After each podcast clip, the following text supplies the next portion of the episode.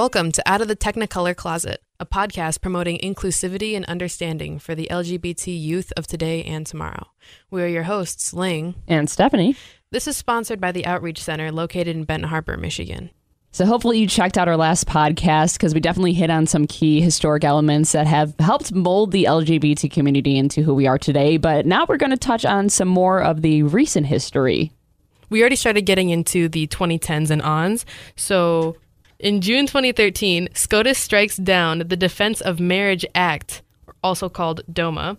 So basically, DOMA, which was originally created in 1996, said that gay and lesbian couples weren't recognized by our government, meaning that they couldn't receive any benefits that other married couples could, like Social Security and health insurance. But in 2013, the Supreme Court finally realized that, hey, maybe uh, we should change that. And they declared it to be unconstitutional, which meant that same sex couples could be married in their own states and receive all of those benefits. Do you think that's how it went in the Supreme Court? Hey, hey guys, maybe, maybe we should change that. Like maybe maybe this yeah. isn't right. Yeah, yeah, maybe we're being jerks a little bit. Probably, honestly. So the next big thing that happened was in January 2015, where President Obama acknowledged the queer community in the State of Union address. So for the first time ever in U.S. history, with all the other previous addresses, the words lesbian, bisexual, transgender were used in the speech that Obama had that was broadcasted all over television. Everybody saw it, everybody heard it. Mm-hmm. So there's no denying, like, people already know that we exist, but now it's for sure, like, you can't deny it anymore. It's not something you can sweep under the rug. We're here, we exist, and we're not going to be quiet about it. And it was so refreshing to get recognized by such an important figure. Mm-hmm. And of course, someone who actually has the capability of impacting people's lives. Yeah, exactly imagine you're at home, you're watching TV with your parents, and then all of a sudden, while you're watching the Union address, Obama brings up something you've been thinking about. Mm-hmm. Your president, somebody that's like so distant, seems so far away that you could never actually reach or relate to, mm-hmm. says something that pertains to you directly. So you hear those words that Obama's saying, and you think about what you're going through, or what you were going through, or what you might go through in the future, and you're like, "Wow, this is this is somebody who's so important talking about something that I'm struggling with right now. And it's being talked about in such a manner where I don't feel like I'm being judged. Mm-hmm. I don't feel like somebody's demeaning me for what I might be. It's like the first time you actually felt some kind of relief and just knowing that I think it's going to be all right. mm-hmm. I really, I really do, finally. And that there's somebody in power that can make a change for maybe your friend or your family, your mom, your sister. And Obama didn't stop there. In April 2015, he called for an end to conversion therapy. In our last episode, if you tuned in, in 1973, homosexuality was no longer declared a mental illness. So before that time, and before April 2015, and still today, there are people who are viewed as sick or different or wrong for being gay and they're sent off away from their parents, away from their friends, away from the life that they know to go get quote unquote converted back into being normal or converted back into being straight how they should be. This is obviously super wrong. Luckily, while Obama was in office, he was like, hey, this needs to stop. Like, we really should focus mm-hmm. on this. And of course, with that, it took a tragic event to start the process of something good.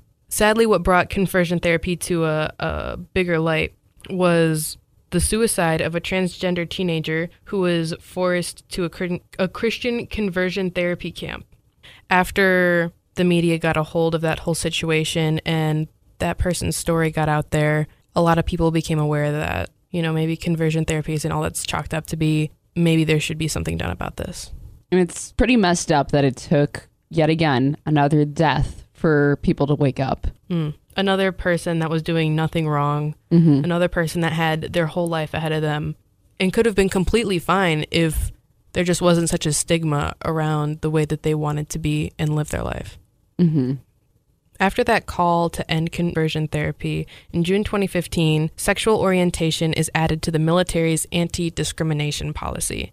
Though Don't Ask, Don't Tell was repealed in 2011, sexual orientation was still not a protected class, unlike race, religion, sex, age, etc., under the military equal opportunity policy until about June of 2015, when the U.S. Defense Secretary Ashton Carter announced that it would officially be added to the anti discrimination policy. Nice. So people who are in the community, they can join now, but they could still kind of be discriminated against. Offenses that happen towards somebody who was queer, it wouldn't really be ruled as something that could be punished or something that shouldn't happen. It was kind of like, oh, yeah, whatever, you're here, but you know, I'll still make fun of you. I'll still do this. I'll still do that. It doesn't matter until this policy finally came into act, protecting a lot more people serving our country. So ultimately, for so long, it was things just getting brushed under the rug Yeah. and being overlooked, even though that was not right. Especially because I'm assuming this happened with your peers as well. Mm-hmm. And, you know, someone who was in the military as well and was straight Yeah. and did not approve of your way of life. um, uh, I'm sure there was a lot of discrimination there, which is totally not right either because you're there together trying to accomplish the same things. exactly. like you're there, you're supposed to have each other's backs. You're supposed to be brothers. Uh, nothing's supposed to really come between you. Yeah, joking. Maybe you'll disagree on certain things, Mm-hmm. but it shouldn't get to the point where you harm the people you're supposed to be fighting with. Mm-hmm. So, a really, really huge event that happened a few years ago that is really important to not only me, but countless other people in the community was on June 26, 2015.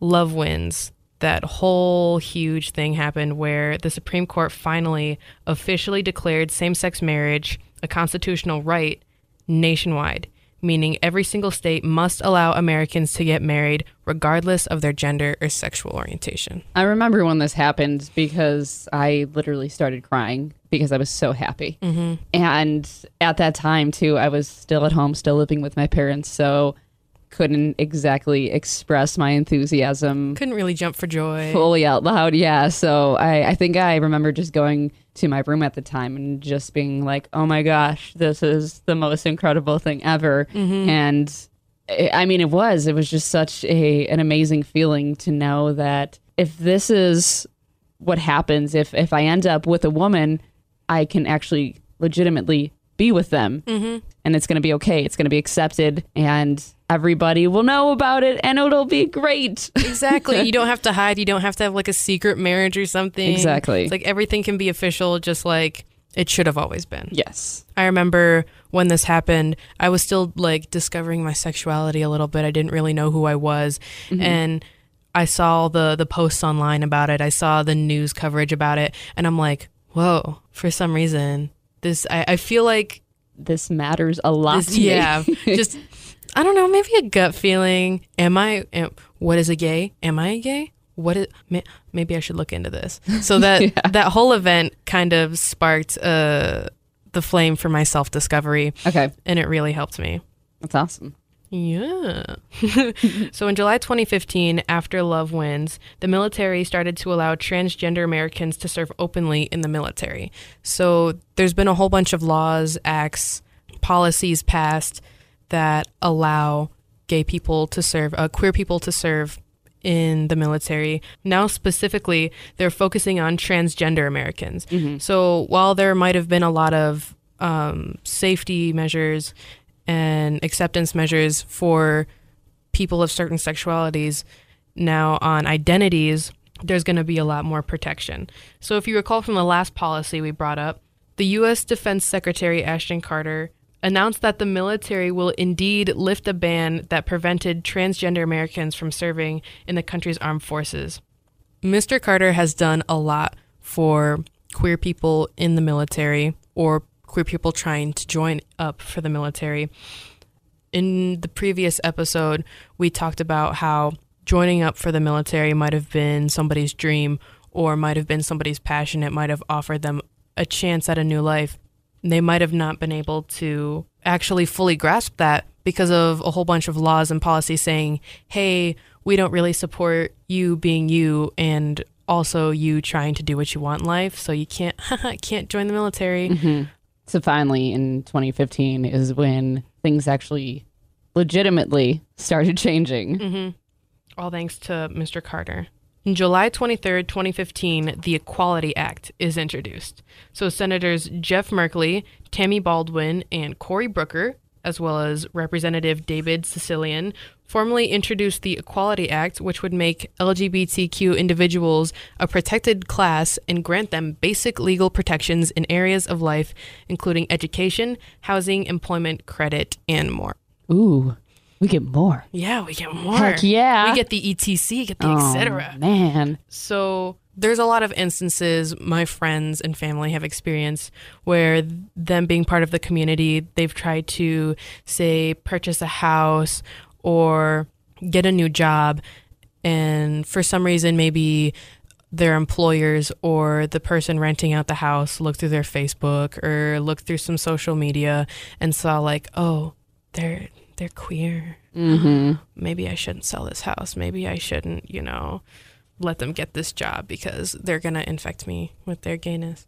Mm-hmm. It's it spreads, hmm it's contagious, you guys. right? Listening to this will make you gay. yeah, actually, proven fact.